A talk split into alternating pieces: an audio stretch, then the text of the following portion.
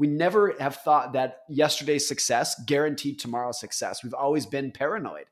And I think that's a great mentality for a lot of things in life, in your personal life, in your personal career, for your business, whatever it might be.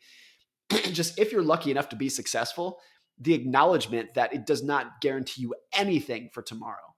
Nothing.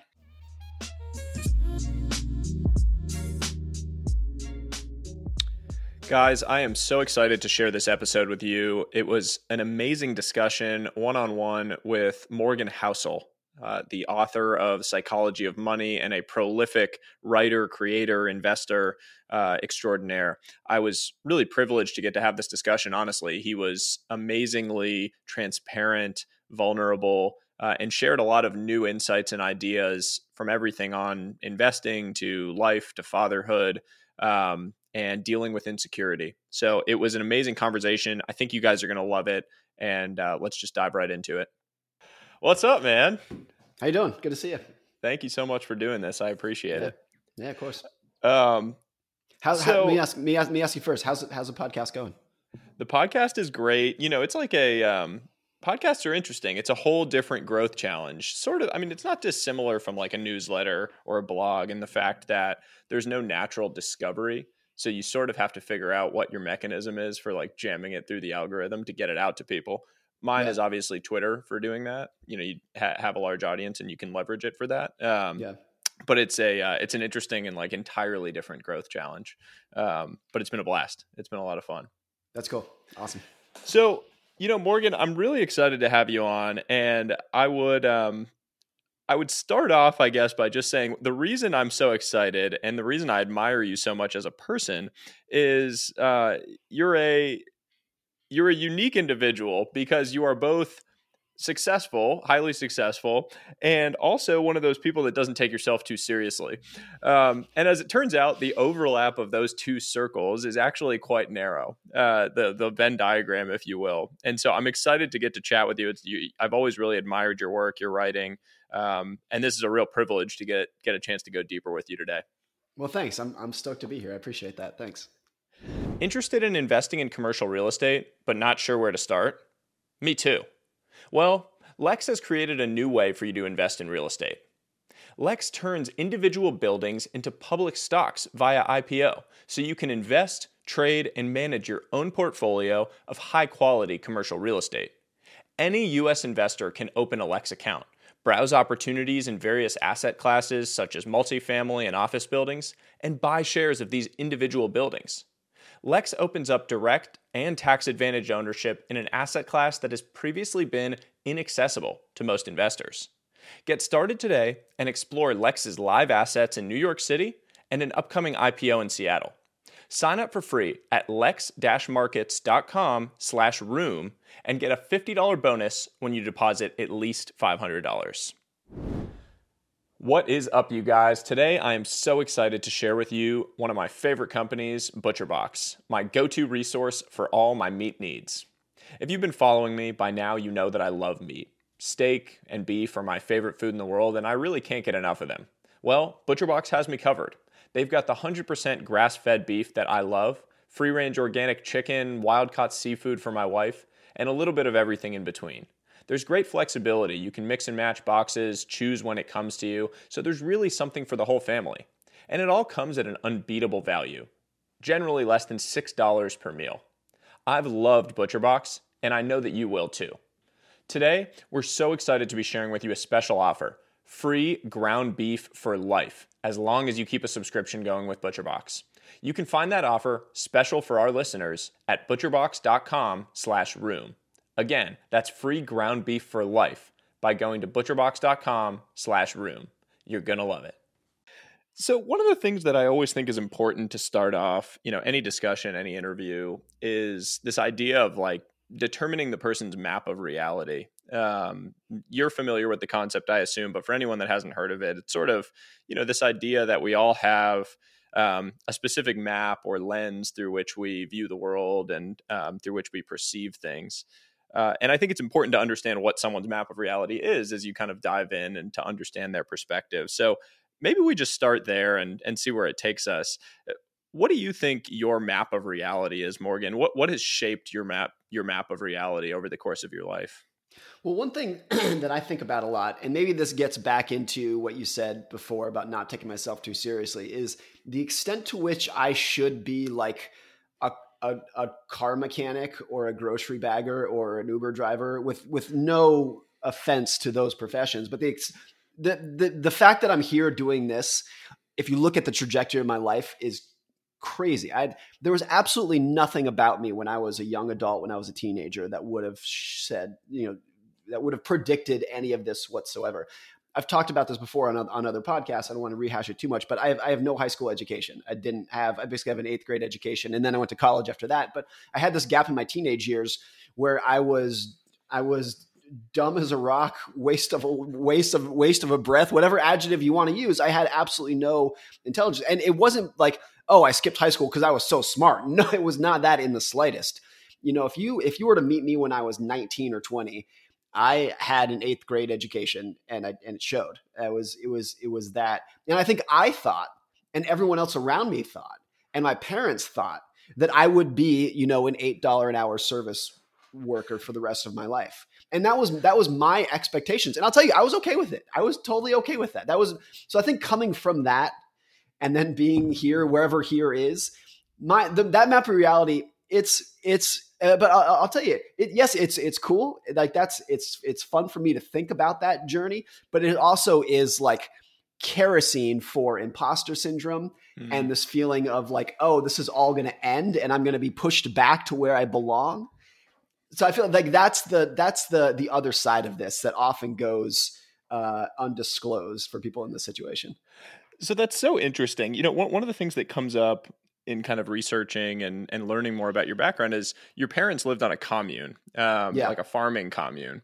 Um, and I thought that was such a unique, I mean, when, when I was thinking about what I perceived to potentially be your map of reality, I thought that might be an interesting part of it of like your parents, um, you know, had a very interesting trajectory in their own lives. And your dad became a doctor at, or decided to become a doctor at age 30, which is very unique.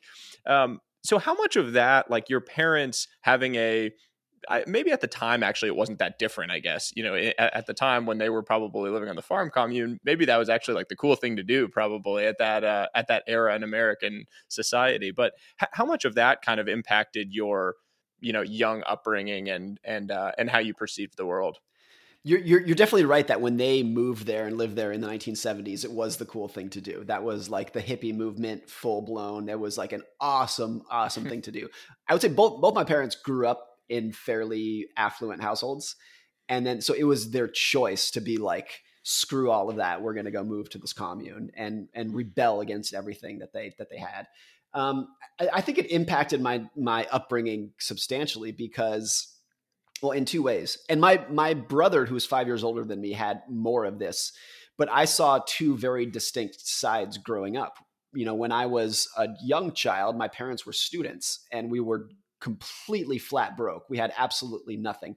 It was not it was not homelessness. It was not it was not that. But we had no money whatsoever.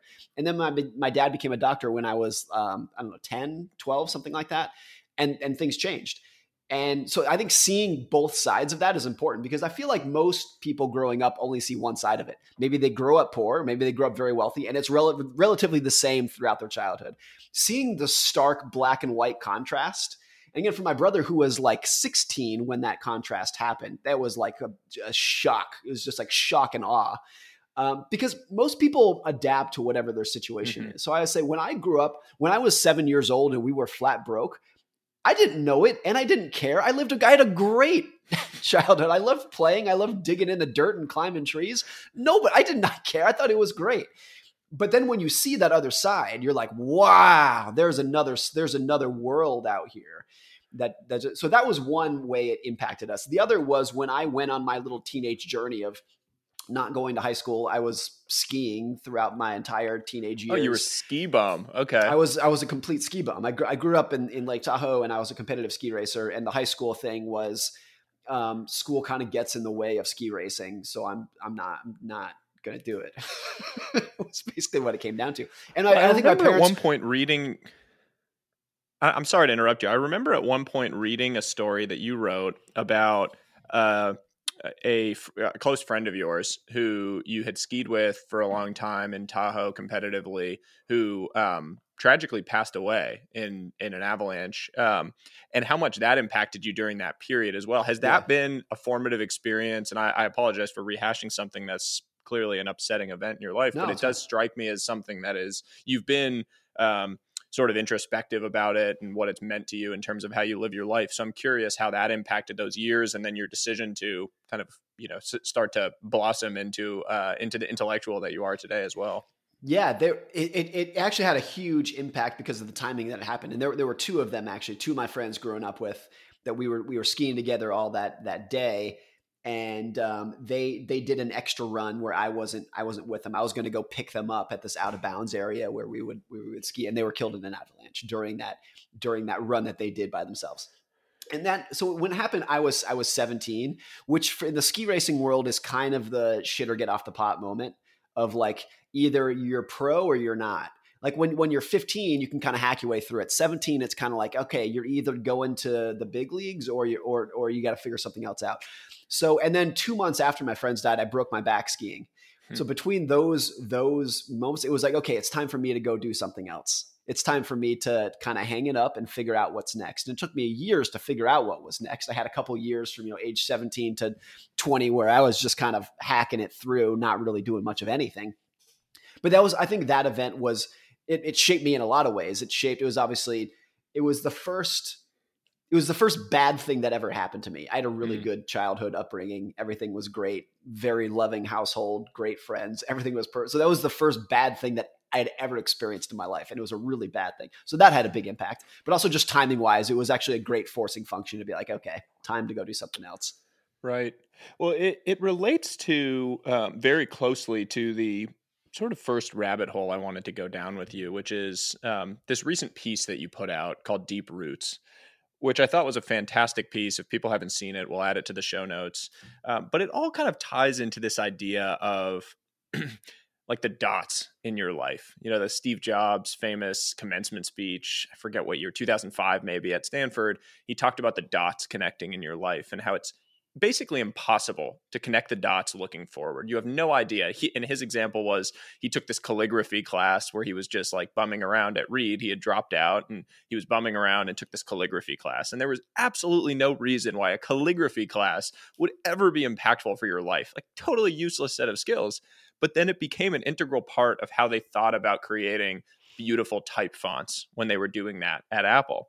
And so he talks about it that you can never connect those dots looking forward but in hindsight you look at them and you say wow this weird chain of events led to where i am today and to this set of circumstances. Yeah. and you wrote very beautifully about that as it relates to money and investing and second order thinking. But it ties into this point of what we're talking about i think of a, a terrible event in your life that you can somehow now trace to all of these different things that shaped you into the future and so I wanted to just talk and kind of talk to you about this idea of of forecasting. And like as investors, we all sit and try to think about, oh, I'm going to try to predict the future. Right now there's a million things going on in the world, right? Like Russia's invasion, inflation's through the roof. Um, you know, the consumer economy is kind of teetering. And so you sit around and you can spend hours and hours trying to predict the future.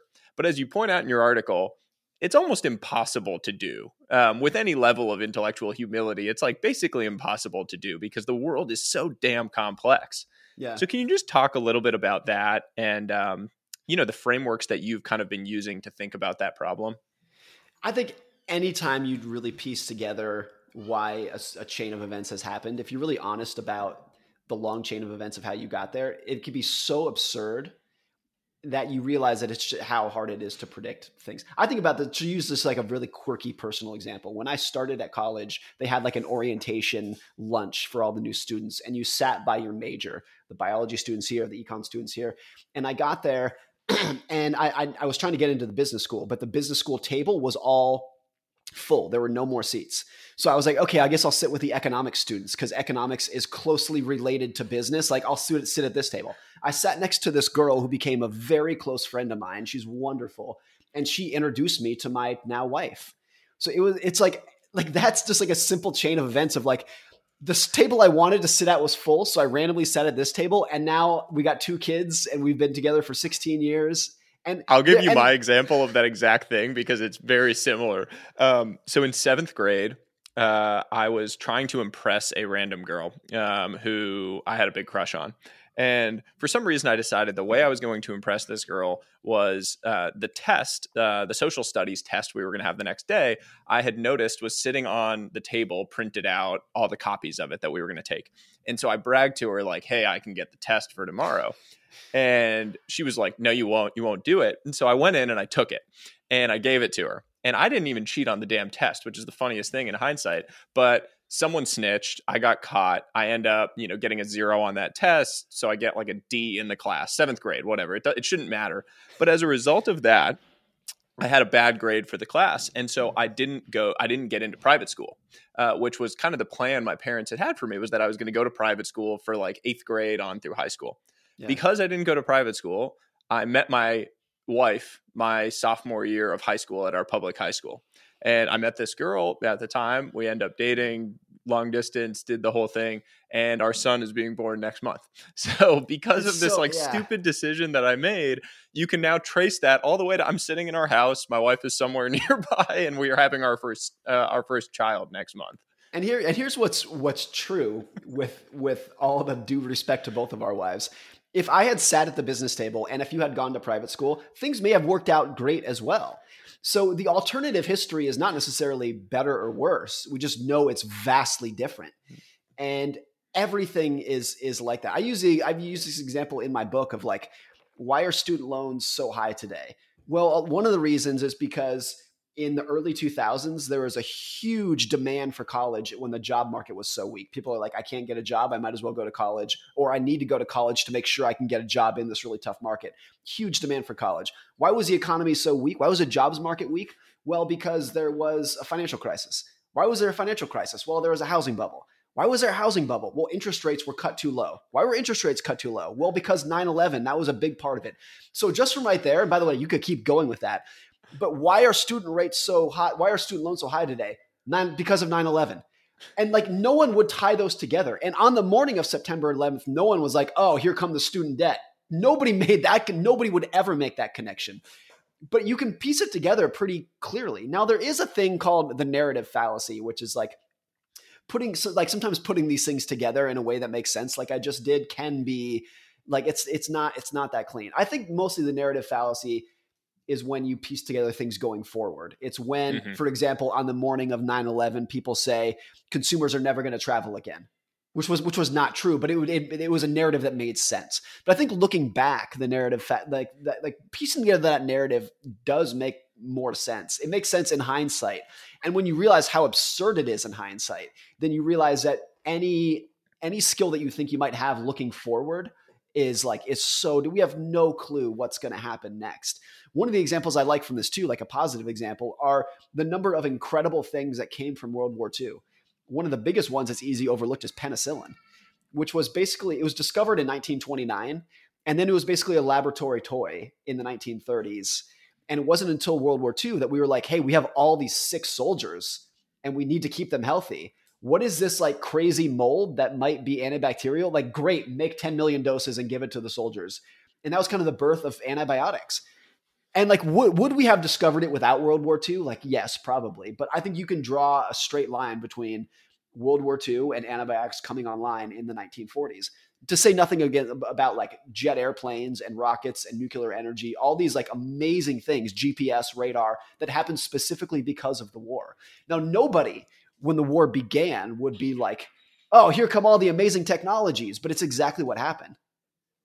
Yeah. And now we're in a similar period, right? Like with COVID and the massive disruption and the impact it had on the world, you could argue, you know, that there are going to be those similar unbelievable things, technological innovations that get created as a result of this. But similarly, you need to have humility around the fact that we are not going to be able to predict what those things are looking forward right. with any degree of certainty. Totally. And the obvious one that people use these days that might end up being the big one is mRNA. That's like that's like the easy. That's the narrative fallacy of like, oh, because of COVID, we're going to have all these mRNA drugs, which might be true. It, it is true so far. but there's going to be things 10 years from now that would be so absurd that you and I 10 years from now will be like, hey, because of COVID, we have the X, whatever it might be. And connecting those dots is going to be like the craziest thing you've ever imagined. You know that's going to be the case. Whenever there's an, an upheaval in your personal life or in the economy in the world, 10 years in the future, there's this crazy chain of events that led to something either really good or really bad, by the way, um, that you never could have seen coming. Yeah. the like, whole takeaway for it is just humility and forecasting. It's like the whole idea of like pro entropic investing. I recently heard, I think from Antonio Gracias, I think it was on a uh, Invest Like the Best podcast with with Patrick O'Shaughnessy, and he talks about like companies and ideas that benefit from that chaos. It sort of relates to Taleb and anti fragility and that that whole general concept. But when you think about these periods of chaos, there are going to be certain ideas, certain technologies, things that benefit from that chaos and get created because it just sparks all of these new collisions of ideas, people, concepts, etc that good things come out of. It's like chaos yeah. theory, right? All of a sudden there's this movement in this one, you know, area that creates something amazing. Yeah, and a lot of bad things come about that too. So yeah. to me, one, one of the most important things here when you have humility in forecasting is such a preference for survivorship and endurance and durability so that you can stick around long enough for those positive surprises to actually pay off. Um, you know, to, to, to state the obvious, if you are, if this is 2008 and you got you got pushed out of the market you got foreclosed on whatever it would be like you you did not stick around long enough to enjoy the rebound and the new technologies and what it, and whatever it would be so that's when when you have that humility in forecasting there's this great quote from Taleb that I like too where he says invest in preparedness not in prediction that's what hmm. I think it is. Like we can't predict what the good or the bad is going to be, but I can invest in making sure that I am durable enough to stick around to experience whatever it might be in the future. You also tweeted another Taleb uh, quote recently that I thought was great about um, you know if something if you're if you're thinking that something is irrational for like a really long period of time your definition of rationality is probably just off if something right. has remained irrational in your mind for so long which i thought yeah. was it's, it's it's a very funny uh it's a very funny quote i mean he's uh he's like a treasure treasure trove of uh of great quotes though he, he's great the, and, the my, and my, your, Uh, no, I was gonna say my, my example from this is that there is a there is a cohort of investors who have think who have thought that the market has been overvalued for the last 30 years. And at some point, the perma you're bears, you're like, maybe your model is wrong. I don't know. Maybe like, like like maybe this is a 30 year bubble, or maybe you're you're not calculating this right. So that's why like it, it, the market looks irrational to them. But if something has been irrational for a long period of time, I think what you're actually just observing is the normal craziness of human behavior. Well, it's like the uh, the hilarious case study of um, of recession predictor people, where like you, uh, if you accurately predict a recession once, you forever are the guy that accurately predicted that recession, and if you just keep predicting a recession, you're eventually going to be right, right? You know, like I, I, don't know whether it's you that's written this in the past, but someone has, where you just say, you know, like a recession will come, and it's just a question of, you know, is it one year, three years, five years, seven years, ten years? Like you're going to be right eventually, and you can get paid to go on CNBC for the rest of your life as the guy who accurately predicted the whatever year recession if you just do it once. Totally. Like if you just go on and say we're going to have a recession, it's only a matter of time people are like, "Oh, that's a big deal." And then if it happens four years later, they're like, "Oh, he said it. He said it was only a matter of time, and it was only a matter of time." it actually. Thing. It's the the absurdity of financial media is hard to overstate. Like I yeah. was watching CNBC the other day, and they had a former I'm forgetting who it is. They had a former um, Fed board uh, individual on and they asked him very directly like so are you telling your clients that you think a recession is coming? And he said something to the effect of oh no i wouldn't say that. I'm telling them that it's more likely. It's probably 45 to 50% likely now versus the 30 that it was before. And i was sitting there just like how how is this put like possibly relevant, valuable information for anybody. I don't because I have no idea what thirty percent versus forty five percent likely means Here's to my thing, portfolio. Like, what does that mean? What do I do? The the like not only like what do you do as a client, but also the idea that anyone can be like, oh, the odds used to be thirty percent, but now they're forty percent. Is is a is insane is insane that you're being like that technical about it. I think the best way to summarize financial media was um, this is 10 or 12 years ago. Jim Cramer was on Jon Stewart show, uh, the, the Daily Show. and Jim Cramer, like Jon Stewart was poking fun about how crazy, how dumb some of the segments are on CNBC. And Cramer said, I'm paraphrasing, he said, you know, Jon, you have to understand we have 17 hours of live TV to fill every day. And Stewart said, maybe you could cut down on that. like that's that's the solution here. That's not the excuse. That's the fix. And and think about it, if you had like 24/7 live TV of like the trucking industry or the shipping industry or like the chemistry industry.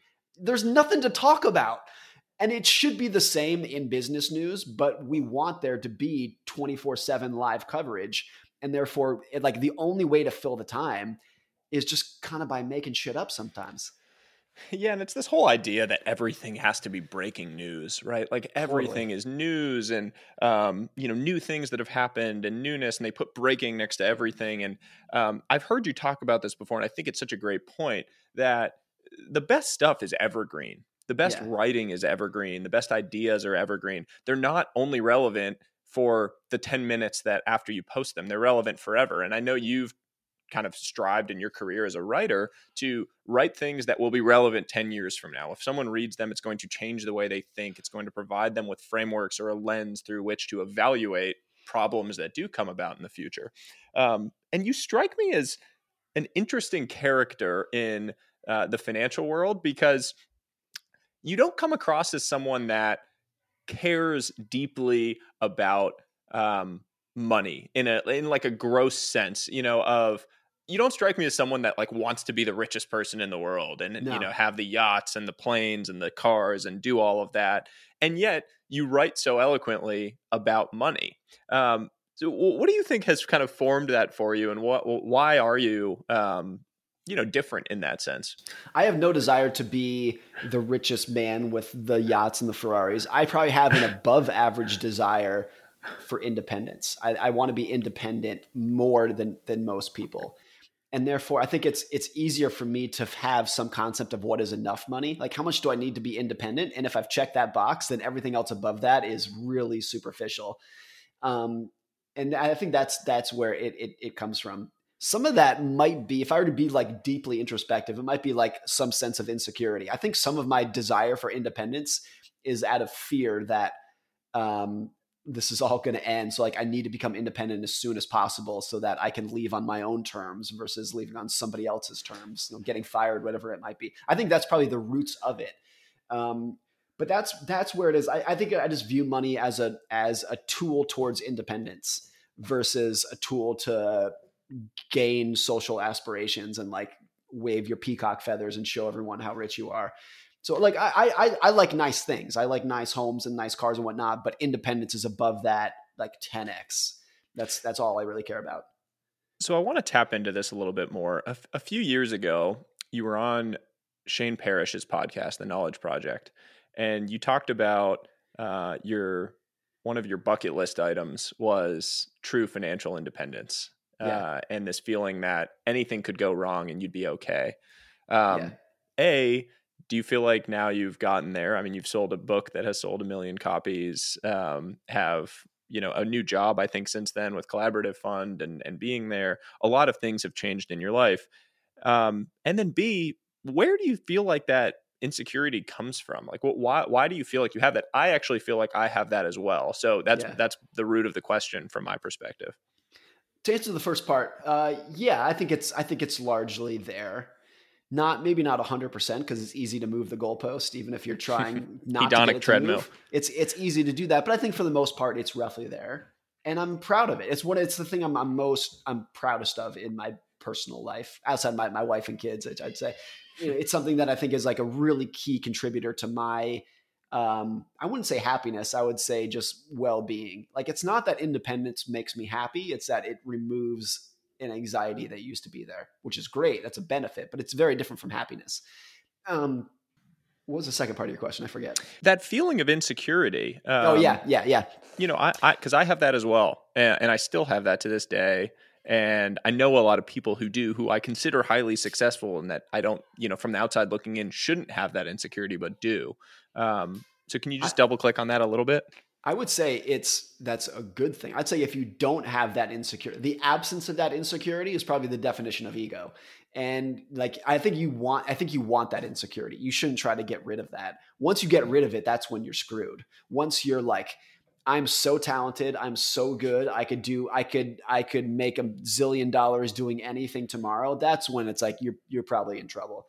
I think I think there's a very heavy uh, there's a very healthy dose of insecurity one of my favorite little uh, quotes was many years ago. Charlie Rose was interviewing Mike Moritz of of Sequoia, and he he said, "Why has Sequoia been so successful for 40 years? Not just in the last market cycle, but 40 years." And Mike Moritz said, "We've always been scared about going out of business." And Charlie Rose is like, "That's like you're the most successful." He says, "We've," he said, "We've never taken anything for granted. We never have thought that yesterday's success guaranteed tomorrow's success. We've always been paranoid." And I think that's a great mentality for a lot of things in life, in your personal life, in your personal career, for your business, whatever it might be. Just if you're lucky enough to be successful, the acknowledgement that it does not guarantee you anything for tomorrow, nothing. And I think I that's where that insecurity for me comes from.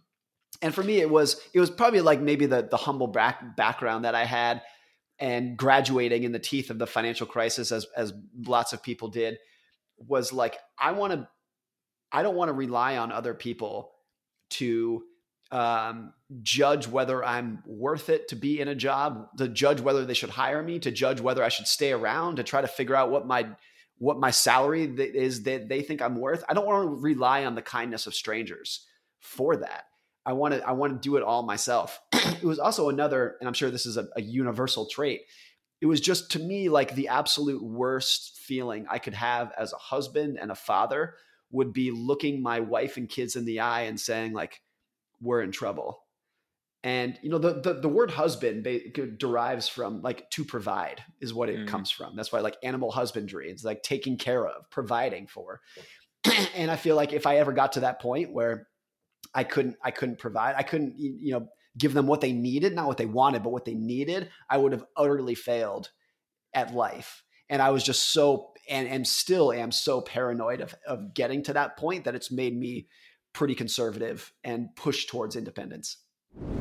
What is up, you guys? Today, I am so excited to share with you one of my favorite companies, ButcherBox, my go to resource for all my meat needs. If you've been following me by now, you know that I love meat. Steak and beef are my favorite food in the world, and I really can't get enough of them. Well, ButcherBox has me covered. They've got the 100% grass fed beef that I love free range organic chicken, wild caught seafood for my wife, and a little bit of everything in between. There's great flexibility. You can mix and match boxes, choose when it comes to you, so there's really something for the whole family. And it all comes at an unbeatable value, generally less than $6 per meal. I've loved ButcherBox, and I know that you will too. Today, we're so excited to be sharing with you a special offer free ground beef for life, as long as you keep a subscription going with ButcherBox. You can find that offer special for our listeners at butcherbox.com/room. Again, that's free ground beef for life by going to butcherbox.com/room. You're going to love it. Interested in investing in commercial real estate but not sure where to start? Me too. Well, Lex has created a new way for you to invest in real estate. Lex turns individual buildings into public stocks via IPO so you can invest trade, and manage your own portfolio of high quality commercial real estate. Any U.S. investor can open a Lex account, browse opportunities in various asset classes such as multifamily and office buildings, and buy shares of these individual buildings. Lex opens up direct and tax advantage ownership in an asset class that has previously been inaccessible to most investors. Get started today and explore Lex's live assets in New York City and an upcoming IPO in Seattle. Sign up for free at lex-markets.com slash room and get a $50 bonus when you deposit at least $500. Josh Wolfe has this wonderful quote on this similar topic, similar to what you said with Mike Moritz, um, that failure comes from the failure to imagine failure. Um, which I always think is so sharp. You know, it's obviously like a funny play on words, but it is very, very true in my own experience that when you actually fail, it's just because you didn't prepare for those crazy chance events. And I've heard you talk about this in the past that uh, the rocking events the things that truly shake you, shake society, etc., are never things that you could have predicted having happened. And it relates to your Deep Roots article again. They're never things that you could have predicted. Um, you didn't have a wide enough imagination to predict that like no one had it on their you know on their uh, their scorecard that a global pandemic was going to shut down the economy and every single service worker was going to be out of work. You've said that before, um, and so you didn't. But by definition, whatever allocation you have or whatever you you know have done with your house, your personal finances, your investing, etc., is not prepared for that thing because you just didn't think about it. It wasn't there, and so you've written this, and I think it's very smart um, to and it relates to this point around insecurity and not wanting to ever have to look your family in the eye and say that that you by definition because of that fact that you didn't realize these things could ever happen you need to have sort of an extra little like you know the tail risk event pool that just is, exists out there so that you know that you won't ever have to have that conversation and have that feeling and that discussion. And what's hard about that is that what that really means is having a layer of of cushion in your finances that doesn't make sense, a layer mm. of conservatism that seems like it's excessive. Because the only way that you're going to prepare for the events that you cannot imagine, that you cannot foresee, that you cannot predict, is if you have a level of of of security that doesn't make sense. If if you are only saving and preparing for the events that you can foresee, you are going to miss the ones you can't foresee 10 times out of 10. And the ones that you can't see coming are always the ones that do the most damage. I mean, let's say you are 95 years old today and you're you're you're on your deathbed. You're looking back at your life over the last 90, 95 years. And, and, if I asked you, hey, what were the biggest economic risks that you faced in your life? You would not say, oh, in June of 1985, we missed non-farm payrolls by 100. Like you would not say anything like that. If you were looking back, you would say COVID, 9/11, World War II, the Great Depression, the oil spikes of the 1970s, those are the biggest risk. And the common denominators of all of those are that nobody saw them coming before they happened. The biggest risks that you would look back and be like, oh, that mattered more than anything are things that no one saw coming. Well, I, I had a recent example of this where um, every January, The Economist, which I think is a great publication, one of the best, but every January they send out a big issue called like looking at the year ahead. And in January of 2020, their look ahead, of course, did not say anything about COVID 19, of course, but that was all that mattered. And then two weeks ago, I got the January 2022 edition. I think it was lost in the mail. So I got it mm. in like March. And of course, there is nothing in there about Russia, Ukraine, because in January, no one was talking about that. So here it is, like the most astute publication in the world that I really admire. And their look ahead in two of the last three years was a joke. It was a joke. It was completely detached from reality. And that's not a criticism against them. To me, that's just an example of risk is what nobody can see coming. It's what nobody can see coming. And that will be the case. I guarantee you, the biggest economic news story over the next 12 months is something that no one on Twitter or anywhere else is talking about. And the biggest story of the next decade is something that no one is talking about. And I can say that confidently because it has always been the case and it always will be the case. It's why I absolutely love, by the way, to go back to Taleb, his like barbell investment strategy, I think is what I think is what he calls it, which is this idea that like 90% of your money should be in the absolute safest, you know, risk free, like truly risk free, by the way, like really um, safe, hopefully cover inflation, although now maybe that's more challenging, um, investments. And then 10% should be the highly, you know, risk on things that maybe benefit from these insane spike events, you know, the like yeah. the crazy crypto thing or whatever it is that you're putting out there, but that you know that 90% of your capital is truly safe from these insane, insane events. It's like yeah, so I, I think uh, I don't know if this was exactly it, but I think his recommendation was like ninety percent treasuries, ten percent way out of the money call option, something like that. yeah. And to me, like the more practical, everyday version of that is just this philosophy of save like a pessimist and invest like an optimist. Like if you can save like a pessimist with the idea that all of history is a continuous chain of surprises and setbacks and disappointments and pandemics and all these things that like suck. And all of history is a continuous chain of that and it always will be. So you say with the idea that like I need to survive and endure all of the unpredictable nonsense. But if I can survive it, if I can endure it and stick around long enough, well, then in the long run, humans are really innovative and they fix things and they solve things and they rebuild and they recover. And so I want to invest like an optimist. So it's just like saving like pessimism in the short run so that you can survive long enough to enjoy the compounding of the long run is how I think about it. Yeah, and to put it into your own words too from your piece, uh, the the saving like a pessimist is because of the humility you have about the absurdity of forecasting the future. And yeah. then the investing like an optimist comes from having that wide imagination about what all of those potential futures can look like. That's, and so you can totally sort of it. map it exactly to that. Yeah, it's totally it. It's always been the case in history that we have, you know, very smart people have said, the innovations are done. Look, in the last 50 years, we've done some amazing things, but going forward, it's just, it's like we, we've picked the low hanging fruit. That's true today. It was true 50 years ago, 100 years ago. And I think it just becomes, like you said, a failure of imagination about what we can do. Because let's say it was 1920 and you are looking at, like, hey, what are the next, the big innovations going to be for the next 25 years?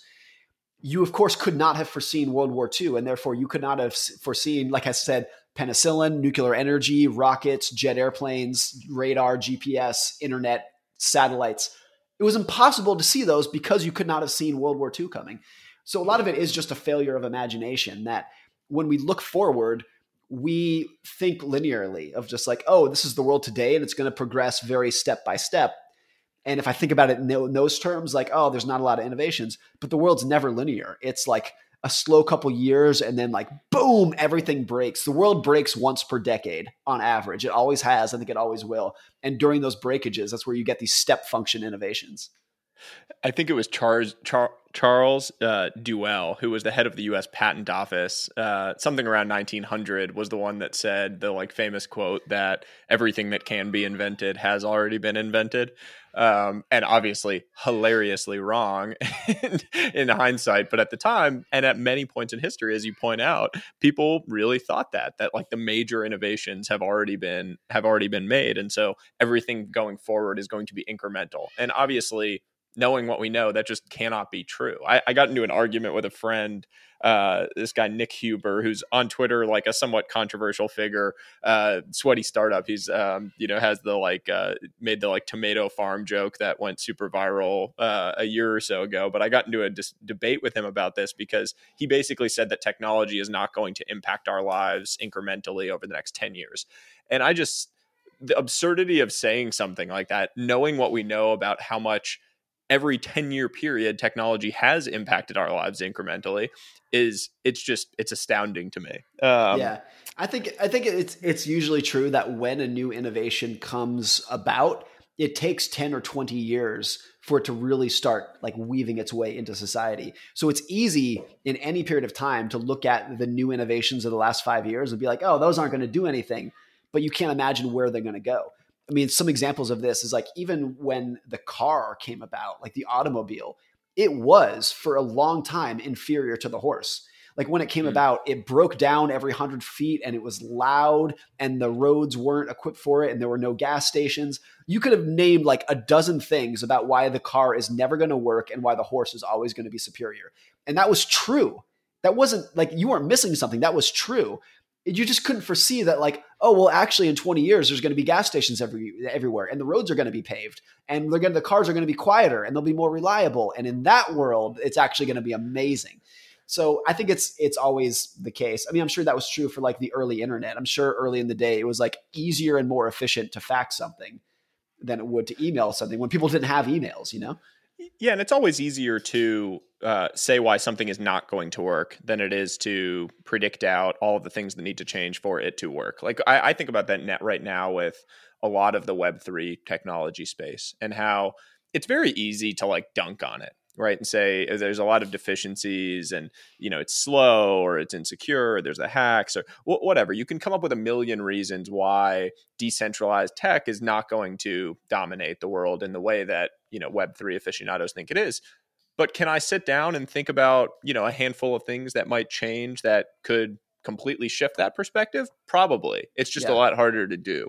Um, i also think about in the same thread of what are things that we absolutely believe now that we are hilariously wrong about and that we will be proven hilariously wrong about 100 years from now. And I, I, heard an interview where you talked about this in the context of a great book that i also read the gene um, which basically was talking about how 150 years ago our perception of what the gene was in the human genome was so fundamentally off what we now know to be the case and to be true and yeah. it got me thinking about like as a you know and, and, i think you used the example of like people thought that there was a full grown child like a mini full grown child within human sperm. In sperm um, right. And then there was another theory that was really popular for a long period of time which is that sperm sculpted menstrual blood and that's where humans came from. And the logic that they used was when a female gets pregnant she stops shedding menstrual blood. She stops having her period, and therefore the blood stays inside. So that must be the human, and the sperm must be sculpting the blood into the human.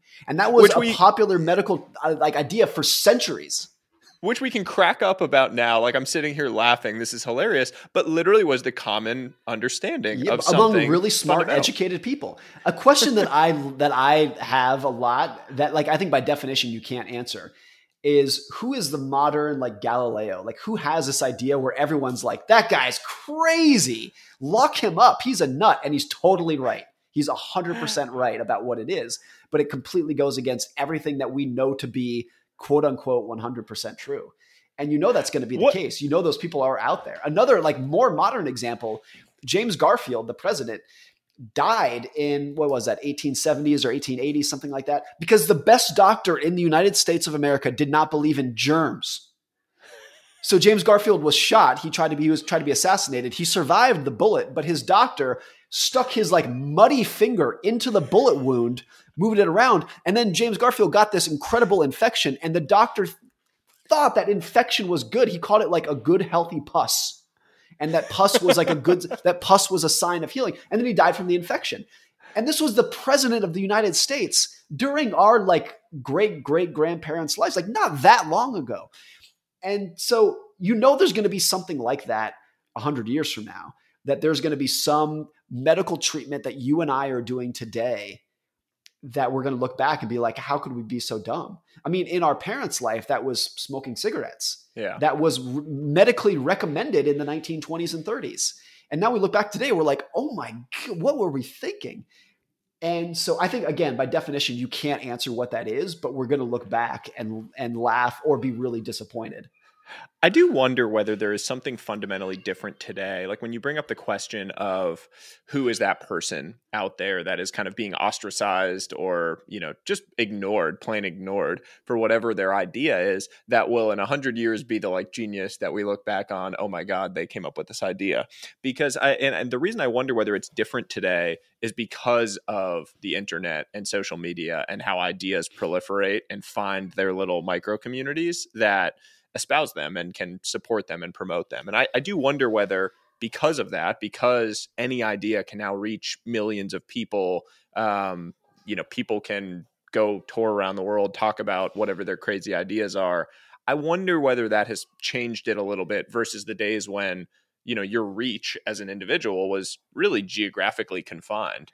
See i i buy that. I would also buy the exact opposite if someone said it's actually worse today because the ability to cancel people is so much greater than it ever has been. I i i equally believe in both sides of that that it's easier to get your crazy ideas attention and it's also easier for your crazy ideas to ruin your life do you worry about that as a as a public figure with a large internet presence and Twitter presence? Do, do you worry or ever feel insecure about the risk of that? Yeah, uh, particularly, of course, the things that would be innocent. Not that I would like be trying to do something or say something like, yeah, I think it it. I don't know if it worries me, but I've because I feel like I'm a pretty open book online. I'm not really there's not yeah. a lot that I'm hiding, but so much I think can be misconstrued and whatnot. And there's definitely times where I'll be talking with friends in private, and there's a joke that we're telling that is a, a normal joke that you know men in their 30s would tell in private one but i'm like god if like if we sent this to the wrong person like, there, there's times where it's just like you know eh, a lot of people who work in tech security work in it security will say like nothing is private you have no privacy yeah. anywhere ever and there's times where it's like yeah that's that's kind of frightening because every single person in the world says things in private that they do not want online. Everyone without exception. And so that, yeah. that gets a little well, concerning.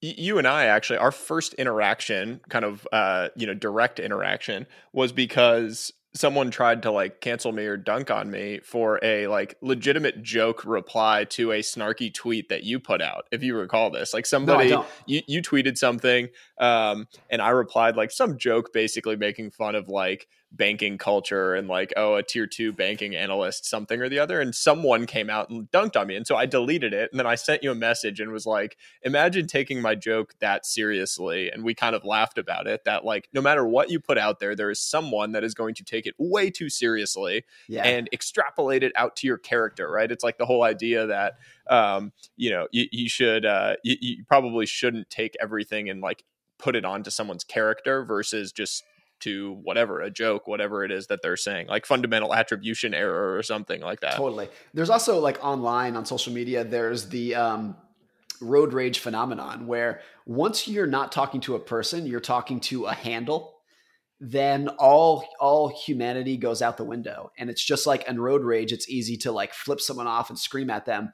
But if you actually get out of your car and see the person, you probably shake hands and be like, "Hey, I'm sorry. I didn't mean any harm." Like it's so easy to dehumanize people when you're talking or when you're dealing with when you're not looking at their face. And there I think that really goes in uh, on in, in social media where you misconstrue what people mean and it's easy to create a caricature of who they are and what they want when you're just dealing with their handle this is a common uh, challenge or pushback I have to the Web3 ethos of pseudonymity. Um, and it's a massive concern that I have. So I, I tweeted out, um, again, you know, maybe slightly controversial. I tweeted out this Mike Tyson quote recently, which I think is an amazing quote. Not a referendum on Mike Tyson as a human being, just like full disclosure. It has nothing to do with my like like or dislike for the guy, but he he once said social media made y'all way too comfortable with disrespecting people and not getting punched in the face for it. Um, and I think it's so funny because it, it's really true, right? Like you can openly disrespect someone with zero repercussions. And it used to be if you're like in, in a bar 50s, and you do that, you lose your yeah, teeth. If you say something to someone, you have yeah. to know. Like, if you think about it just from a pure like risk spectrum standpoint, like risk and expected value, if you were going to say something to somebody, it used to be that the upside was like everyone goes, yeah, and you kind of got the guy, like that's great. But the downside was also he turns around and sucks you in the damn face. Yes. And yes. So so you had to do that calculus. There was the full spectrum. With social media and whether you're pseudonymous or not, that risk side is now like here it's just been narrowed yeah. where I don't have to worry about getting punched in the face. Maybe I have to worry about the person getting mad at me or like taking a screenshot and sharing it, but definitely not getting punched in the face. But it's almost the opposite. Not only are you not going to get punched in the face, you're probably going to get a thousand retweets, which you like. Like, like not only do you have no downside, you have all you have huge upside by being a troll. And yeah, it's that's a that's a that's the, a tough thing the quote tweet phenomenon of like how easy it is to dunk on people and get a bunch of likes for it is a very sad reality of Twitter at scale. It's also why, and I think Packy McCormick, a fr- friend of mine, was the one that said this. It's also why um, a lot of large accounts, as you reach scale, become more and more fortune cookie yeah. because it becomes the safest thing to do because it's you don't get dunked on. I think this is true for me. If if I were to go back and look at my tweets from five years ago, I probably took way more risk than I do today because the the downside as your following grows increases as well. I think that's definitely true. I've also done this a handful of times, not very often, but if someone says something really terrible about me on Twitter, just really like not just casual trolling, but just really mean. I will, I mean, 99% of the time I, I ignore that. But once in a while, I've DM'd that person and I've said, Hey, I'm really sorry I offended you. Uh, I, will I'll try to do better next time. Like kill them with kindness. Every single time, without exception, every time I've done that, they have written back and said, Hey, I'm sorry. I didn't mean, I, I shouldn't have, I shouldn't have been so mean. I'll, I'll, I'll delete the tweet. And that this, I think, gets back to the road rage phenomenon of like when you're dealing with the handle, it's easy to be that jerk. And then once, as soon as you realize that you're actually dealing with a human being, like most people are actually pretty civil. Most people are actually pretty nice. And so I, I think I, I, do that just because I think it's interesting to see how quickly the demeanor changes once they realize they're dealing with a real human being. I've done the exact same thing and had the exact same experience. It's um, cr- every recently, single time. It's crazy.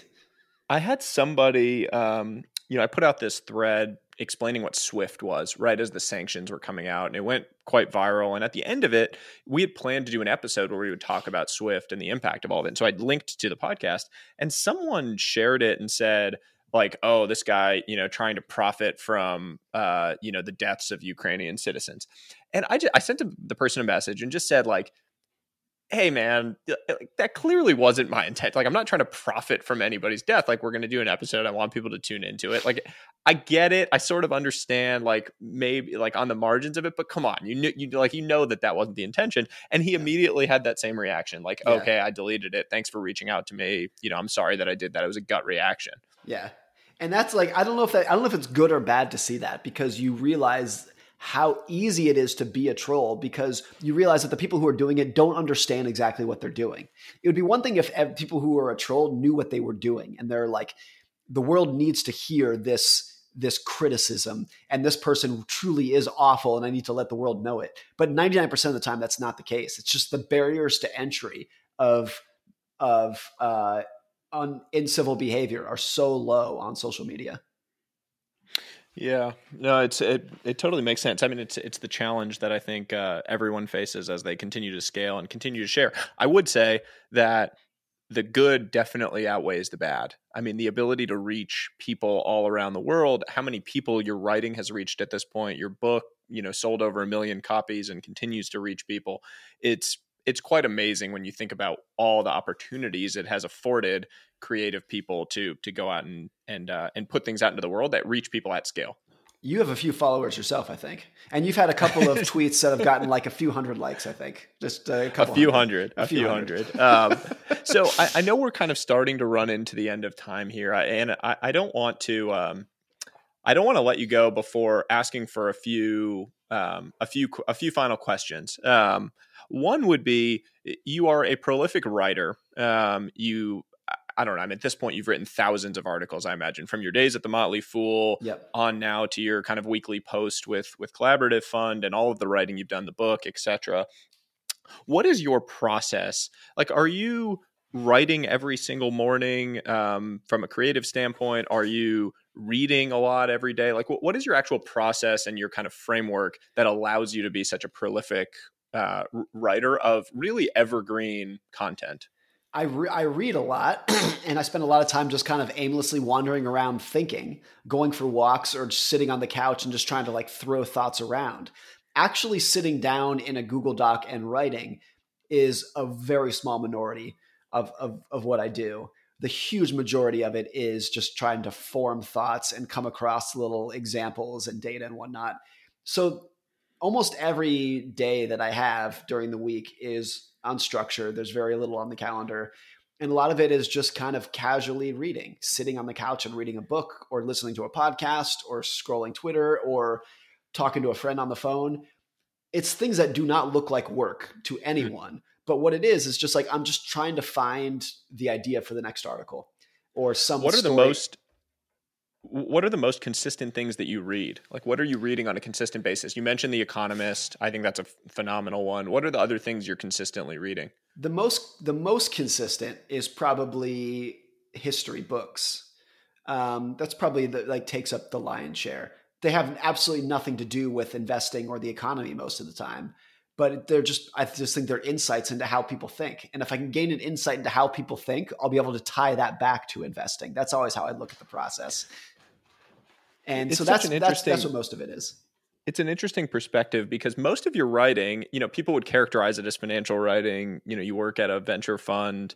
You're not writing about venture investing. You're not writing no. about startups. You're not writing about really the stock market all that often. You're writing about the world, frameworks, perspectives, mental models. You're not calling them any of those things or branding it in any specific way. But when I read your work, I, I find myself coming back to it because it encourages me to think about things that I'm seeing around me in a different way or in a new in a new light. That's why I find it so interesting because you're not a financial I mean you're not a financial writer. You're you're writing about basically everything, the world around us.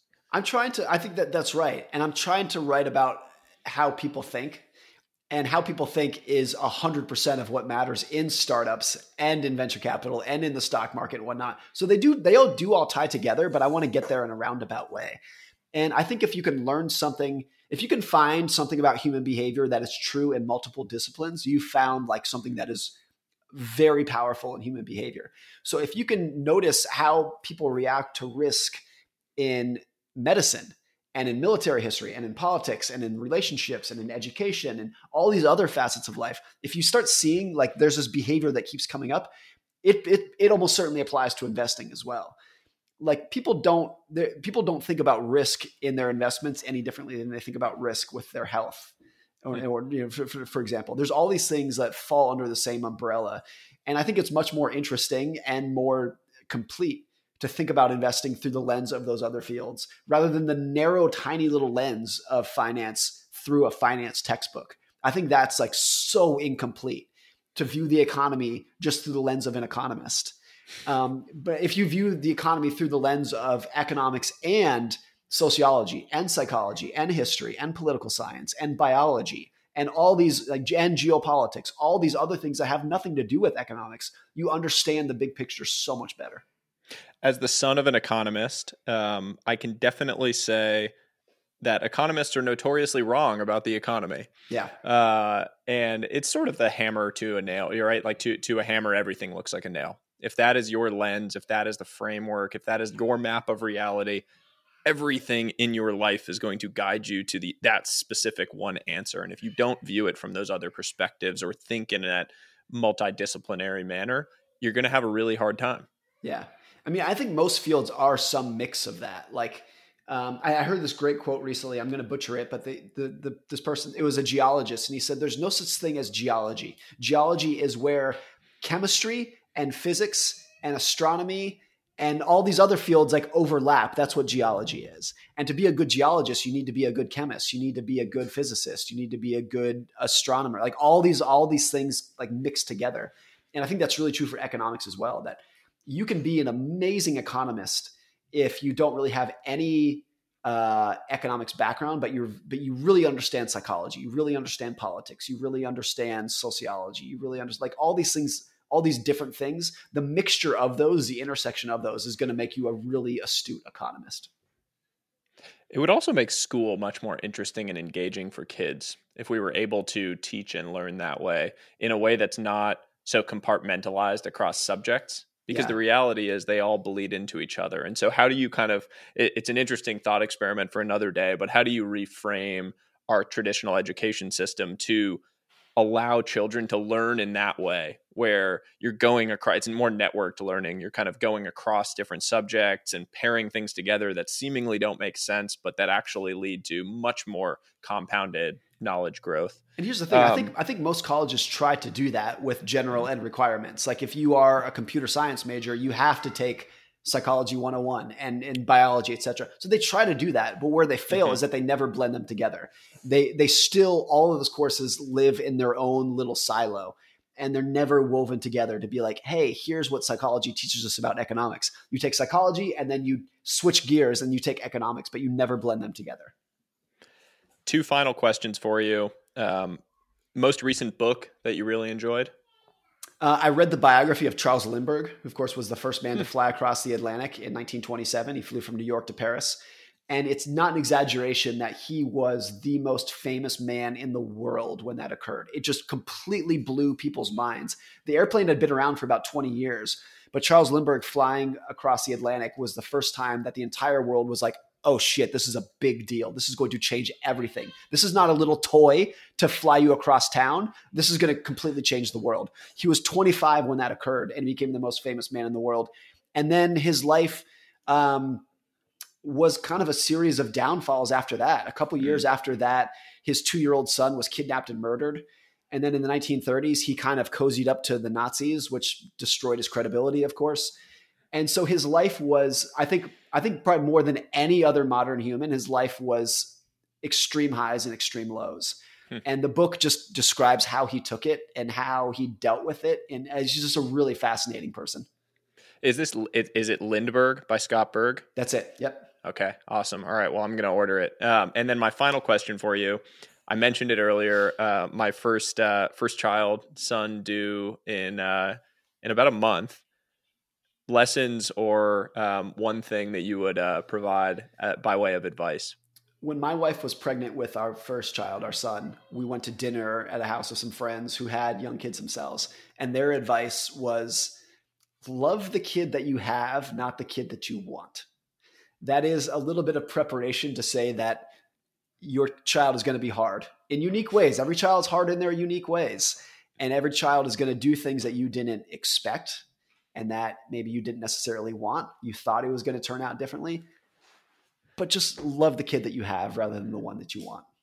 Maybe it's like the Charlie Munger quote that the the key to happiness is low expectations. That's that's that's a great that's a great advice for a new parent. Yeah.